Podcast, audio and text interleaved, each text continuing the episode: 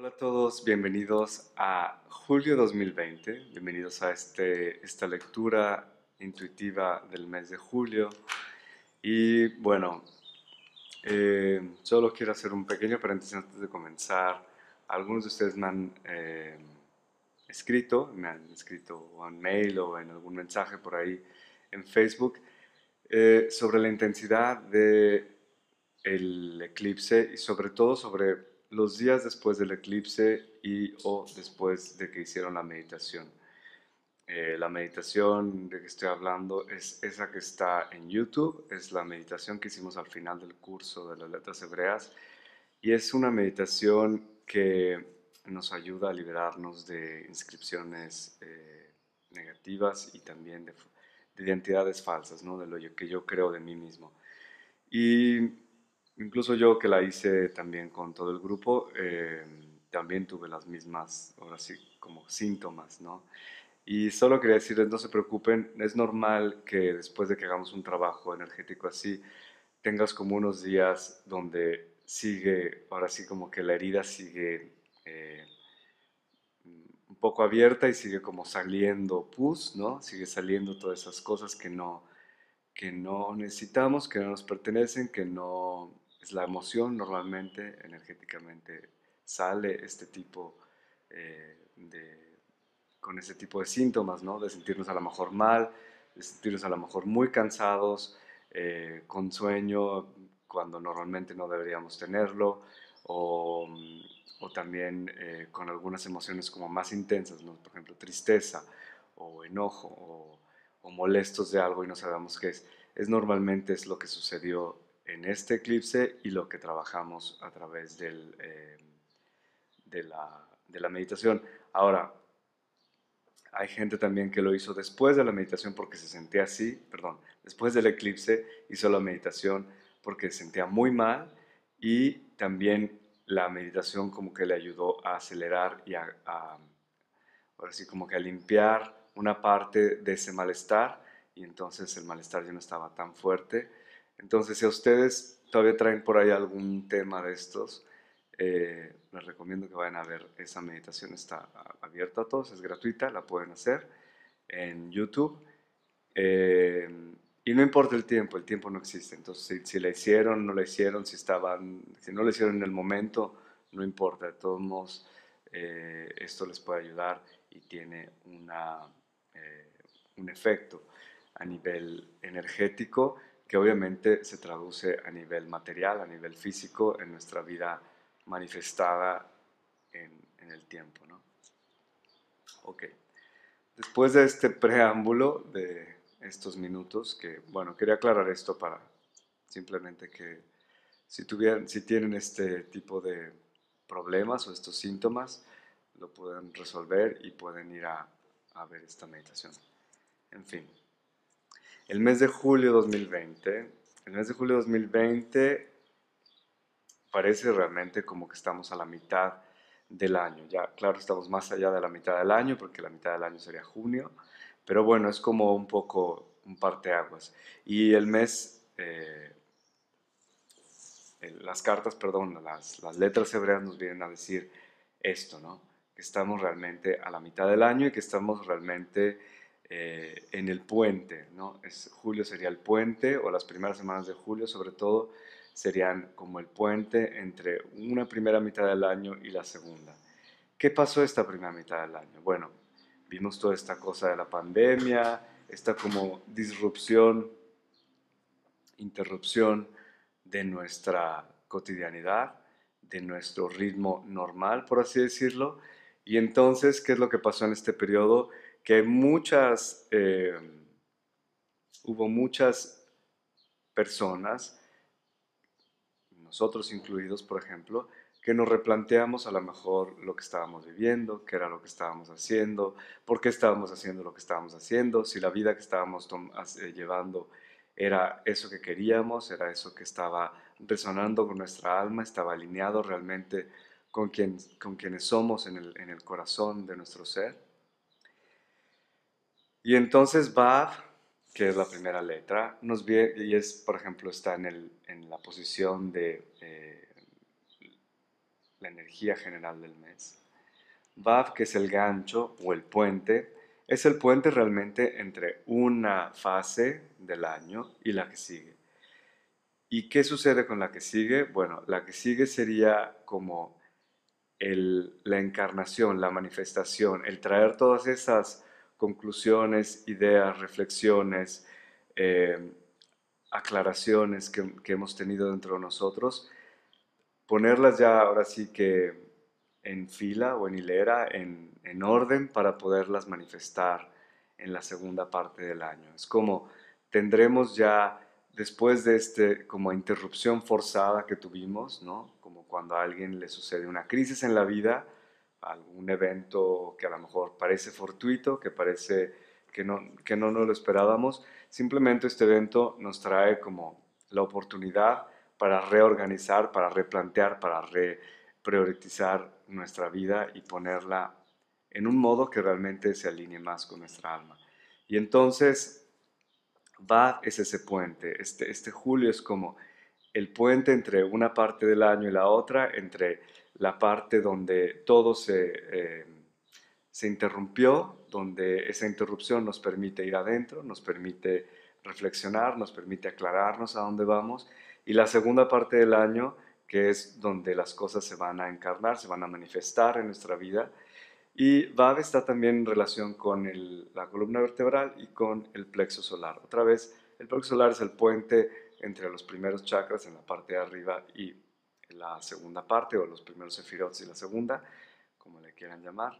Em, y, y, también está, y tiene que ver también eh, con sanar estas, em, con sanar heridas del pasado, con sanar traumas que hemos tenido pero lo que creo yo que nos llama VAD sobre todo, y sobre todo porque hace de puente entre estas dos realidades, entre lo no manifestado y lo manifestado, es como eh, traer, digo, llevar a la sanación de estas heridas, pero a través ya de una voluntad que quiere pasar a la acción, ¿no? La parte de abajo del cuerpo es el motor, ¿no? Es la parte que está en movimiento y es la parte que está eh, pegada, digamos, ahora hacia el suelo, estos chakras relacionados con eh, nuestros centros energéticos, por decir más ampliamente llamados, relacionados con la manifestación, con el hecho de recibir, por ejemplo, con el hecho de tener forma, ¿no? que la luz ya tiene forma en estos, en estos centros energéticos, y es a través también de la acción que pasan estas... Eh, esta, eh, no esta luz sin forma a esta luz con forma.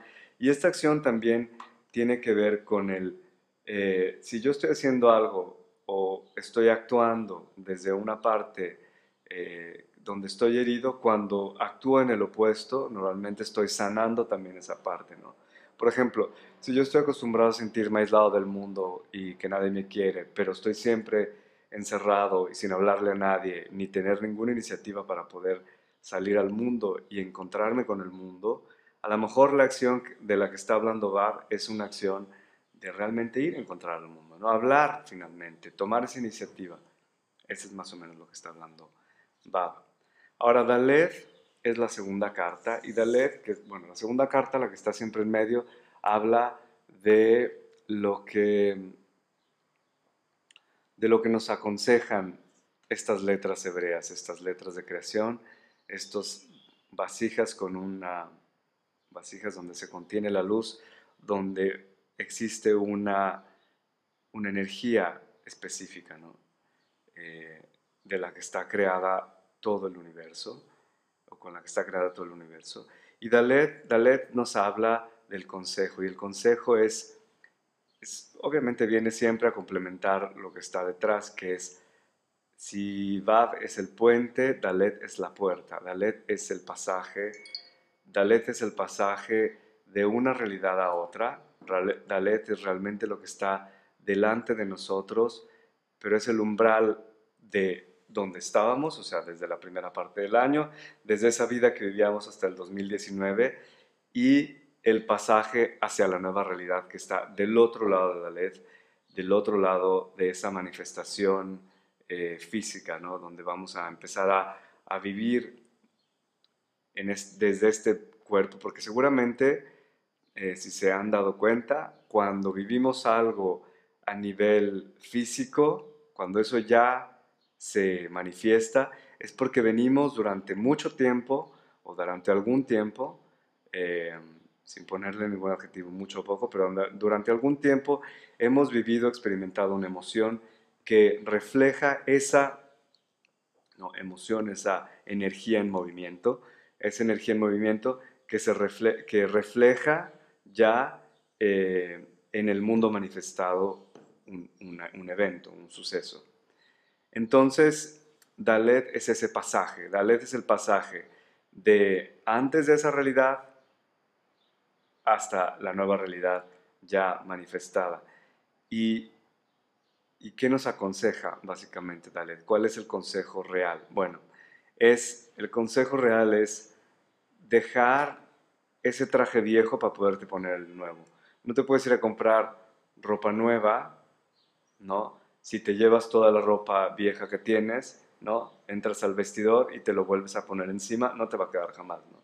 Entonces es dejar esos, esas cosas antiguas, esas cosas antiguas que seguramente o probablemente decidimos o verificamos o, eh, sí, eh, de las cuales reflexionamos mientras hemos estado en este periodo de los primeros seis meses del año y que ahora hemos a lo mejor eh, inferido o hemos decidido, hemos visto también con más claridad qué es lo que tenemos que dejar, qué es a lo mejor ese hábito o esa cosa que tenemos que dejar, a lo mejor incluso una cosa más profunda, una relación, un trabajo, un modo de presentarnos en la vida. Y eh, esa acción es la que nos lleva a abrir la puerta, ¿no?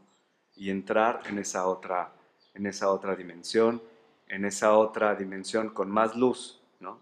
Con más luz. Siempre es con más luz. Siempre es el, ah, el propósito también de traer más luz a nuestra vida, de traer más luz a nuestra vida y al hacerlo traemos más luz también al mundo y a la gente que está alrededor de nosotros. Ahora, Dalet también puede significar que existe un encuentro con alguien, que hay un encuentro con alguien, aunque hay un encuentro con algo, puede ser una idea, puede ser una manera de ver la vida, y esta manera de ver la vida o esa persona revoluciona realmente nuestra vida, revoluciona nuestra manera de percibir la vida.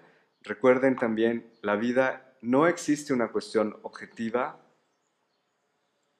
no existe una realidad objetiva, es siempre una realidad eh, subjetiva en el sentido que todo depende de mi propia percepción. ¿no?